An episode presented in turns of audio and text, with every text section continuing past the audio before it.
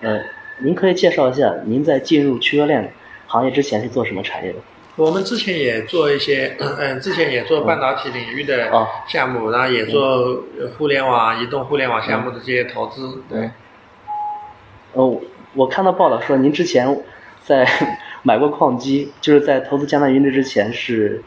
呃，也亏过钱，好像好像是被骗过。嗯然后那个，那是什么是导致说你亏了钱还要去投资投资这个产业？嗯，没被骗啊，哦就是说没不，是嗯，只是觉得挖矿这个行业挺好的。嗯然后那时候也是江南的阿瓦罗一，啊当时那是团队开发的，嗯对吧？那也就嗯，大概是八千还是一万二，嗯嗯，那时候是就相当于卖掉的，但是我是三、呃最高将近三十万，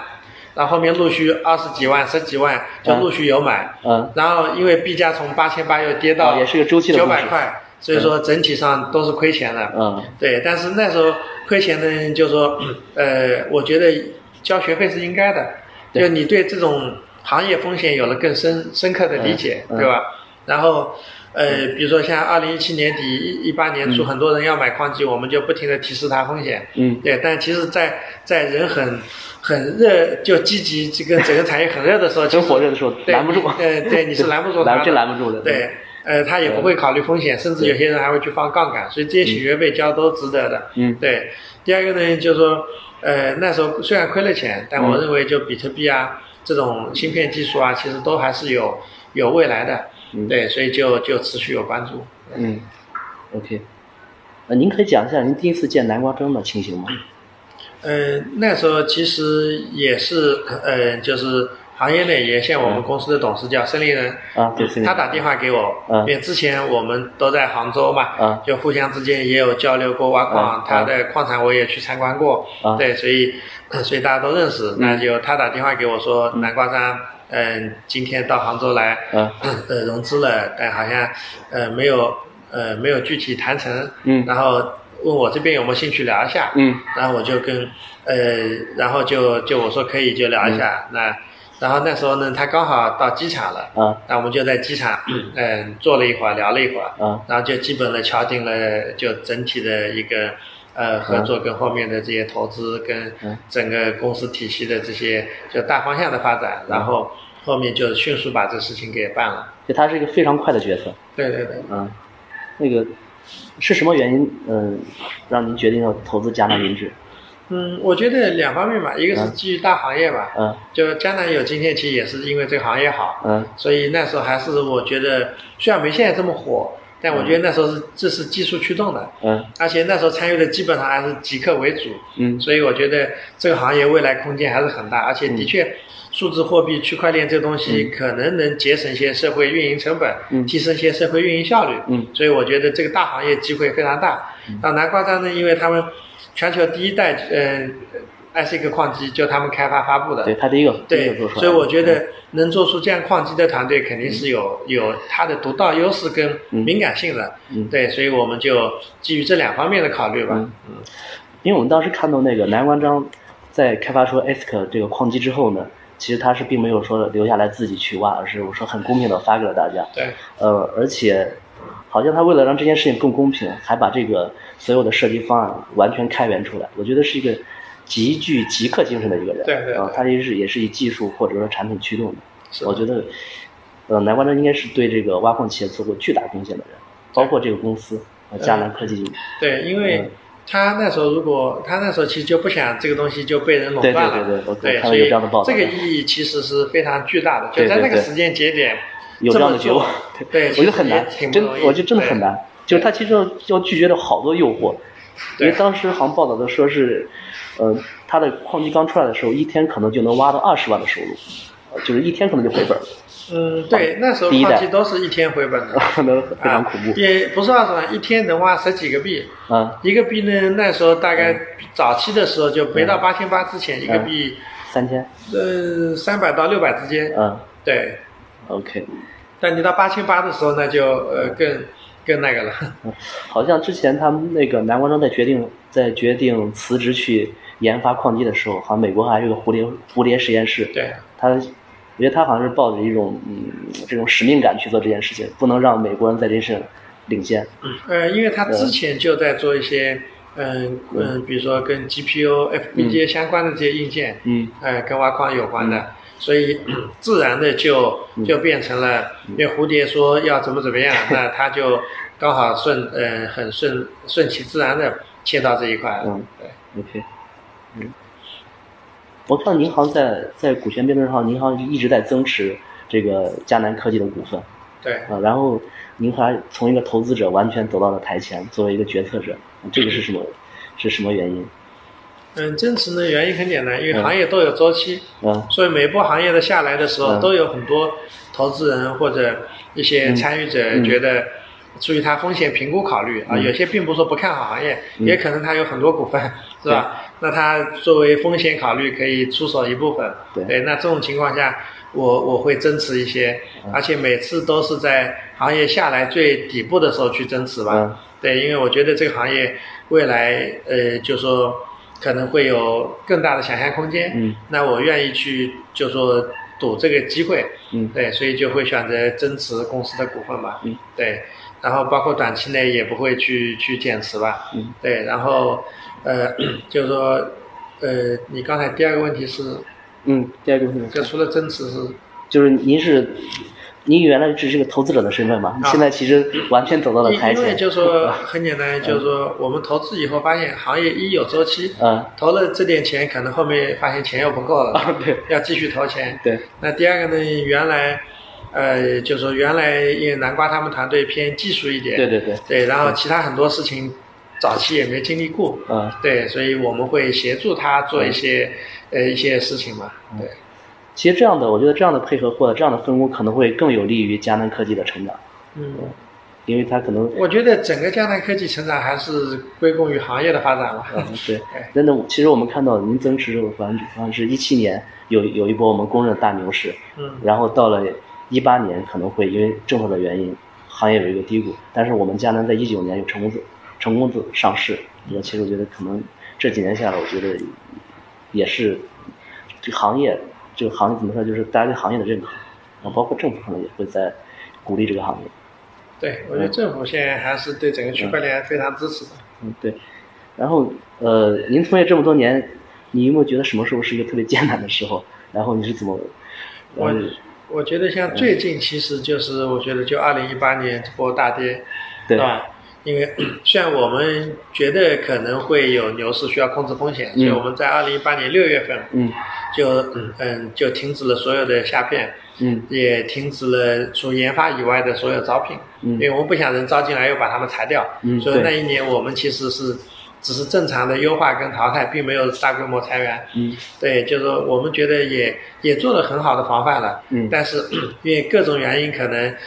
嗯，就说，呃，有些比如说金源可能晚一点到，嗯嗯然后，呃，客户有退单是吧？嗯嗯然后 B 价有暴跌，对股市又暴跌，对就什么什么不好的都发生在那个时候，嗯是吧？就少一个因素。可能结果都会就好好很一多些是吧？对，所以那个时候就是不是说公司会挂，就整个感觉是，而且那时候在之前就可能是资本市场给我们的估值比较高，对在一百多亿美金，对是啊吧？嗯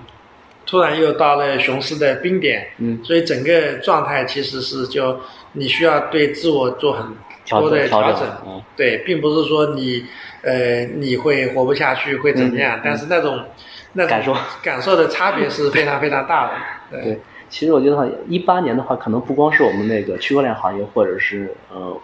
矿机行业对，我整个行业互联网行业都很都是其实都是挺艰难的，对包括大批的裁员潮，呃，和对比如说近期，包括到了一九年，可能裁员潮还在，对甚至爆出华为最近可能要裁七千多个人，啊，这都是其实是行业一个到了这么一个周期上面，呃，整个行业会有问题，是的，所以相比较之下，我们还是非常幸运的。对，嗯，然后呃，您是怎么看那个挖矿行业越来越像传统行业这句话？然后你如果说有一个传统行业的人想进入嗯挖矿行业，你有什么建议呢？嗯，我觉得所谓挖矿行业越来越像传统行业，可能指的是它的收益吧。嗯，。因为原来挖矿一年，我记得最多一年可能赚几十倍哇，啊对，这个对很，这个很恐怖，一年对赚吧几十倍，对所以一夜暴富的人很多。嗯嗯，越来越像传统收益呢，可能就是说，现在传统收益可能一年的收益是百分之十到三十，对，但挖矿可能现在有机会还是比这会更多一点。但还会是高对但是未来随着嗯，就说整个生态越来越成熟，嗯可能再过三五年，嗯它整个产业收益可能也会到一定的、一定的水平稳定在那边，这也是有可能的，嗯嗯嗯嗯就看整个行业增长速度了。对，那如果传统行业要进入这个人呢，我觉得还是一，就对于自己不懂的行业，还是要要要慎敬重考虑。要敬畏是吧？对，嗯要敬畏，就不能说觉得自己什么资源都 有，因为我见过太多的人说我有这资源，我有那个资源，啊我有那个电力资源，是吧？然后对啊进去以后发现这个矿场通不了电，然后或者说原来找的这个矿场嗯怎么怎么样，就是嗯说，其实在这个市场上，矿机已经相对透明了，对因为主流头部这几家，无非你选哪家什么价格的问题，对对对但是矿场这块相对来说还是有一些坑，但不一定来自于矿场，可能跟地方政府的对磨合上以及各方面的原因吧。嗯对，所以说很多很多传统企业进入的时候，就还是要对这些东西不要过于乐观，对自己对资源或者能力的自信。其实这个行业赚钱的还是大部分人，嗯但是往往传统行业这些大佬进来的时候，嗯第一次容易踩坑。因为觉得资源很多，嗯 然后容易容易就过度自信，但我觉得还是进入一个新的行业，前嗯期还是要谨慎一点。那也就是说，任何行业其实都要交学费。对对对对嗯，然后您怎么看待那个二零二零年比特币挖矿减半这件事情？减半反正本身就它是一个嗯设定嘛，反正每四年会减半。嗯然后之前的每次减半呢，就涨得都会比较快，嗯就每次减半可能有十几倍甚至更大的涨幅，对嗯吧？那呃，很多人呢也认为这次减半会涨很多，嗯但我个人认为减半只是一个上涨的导火线，嗯嗯就减半可能会影响，就相当于你的产出，嗯呃，就供应和呃和就说呃买盘的这个需求之间发生微妙的变化，嗯对。但因为它原来的这个币的一个池子已经在那里了，所嗯以就减半的影响并没有说决定性的那么大，嗯整体还是看整个数字货币未来的这个发展，嗯这就未来的整个数字资产时代，嗯那你这些越来越多的数据变成资产，越来越多的实物上链，对吧？嗯嗯嗯然后整个数字货币扮演什么样的角色，嗯呃，产生什么样的流通量跟流通效率，嗯对吧？提升怎么样的一个社会社会效率？嗯然后比特币在这里面扮演什么样的角色？它是毛还是什么？那如果它是毛，那未来它的上涨空间会更大。嗯，OK。所以说，它是其实没有绝对的，可能很多人会会想着减半都会涨，我觉得可能要提示一个很大的风险给大家。嗯对对对。然后，那减半对我们挖矿行业会有什么影响呢？减半对挖矿行业就意味着它的收入会下降嘛？嗯就如果币价不涨的话，它挖矿的收入会减一半嘛？嗯啊，而且要扣除电费以后，其实它的净利润的话，减少其远远大于，呃，大于减半的，呃，就远远大于这减一半，净净利润减少的比例会更大。嗯对。但是挖矿呢，因为大部分矿机大家都之前买的，嗯呃，然后呢，有很多老的矿机在那边，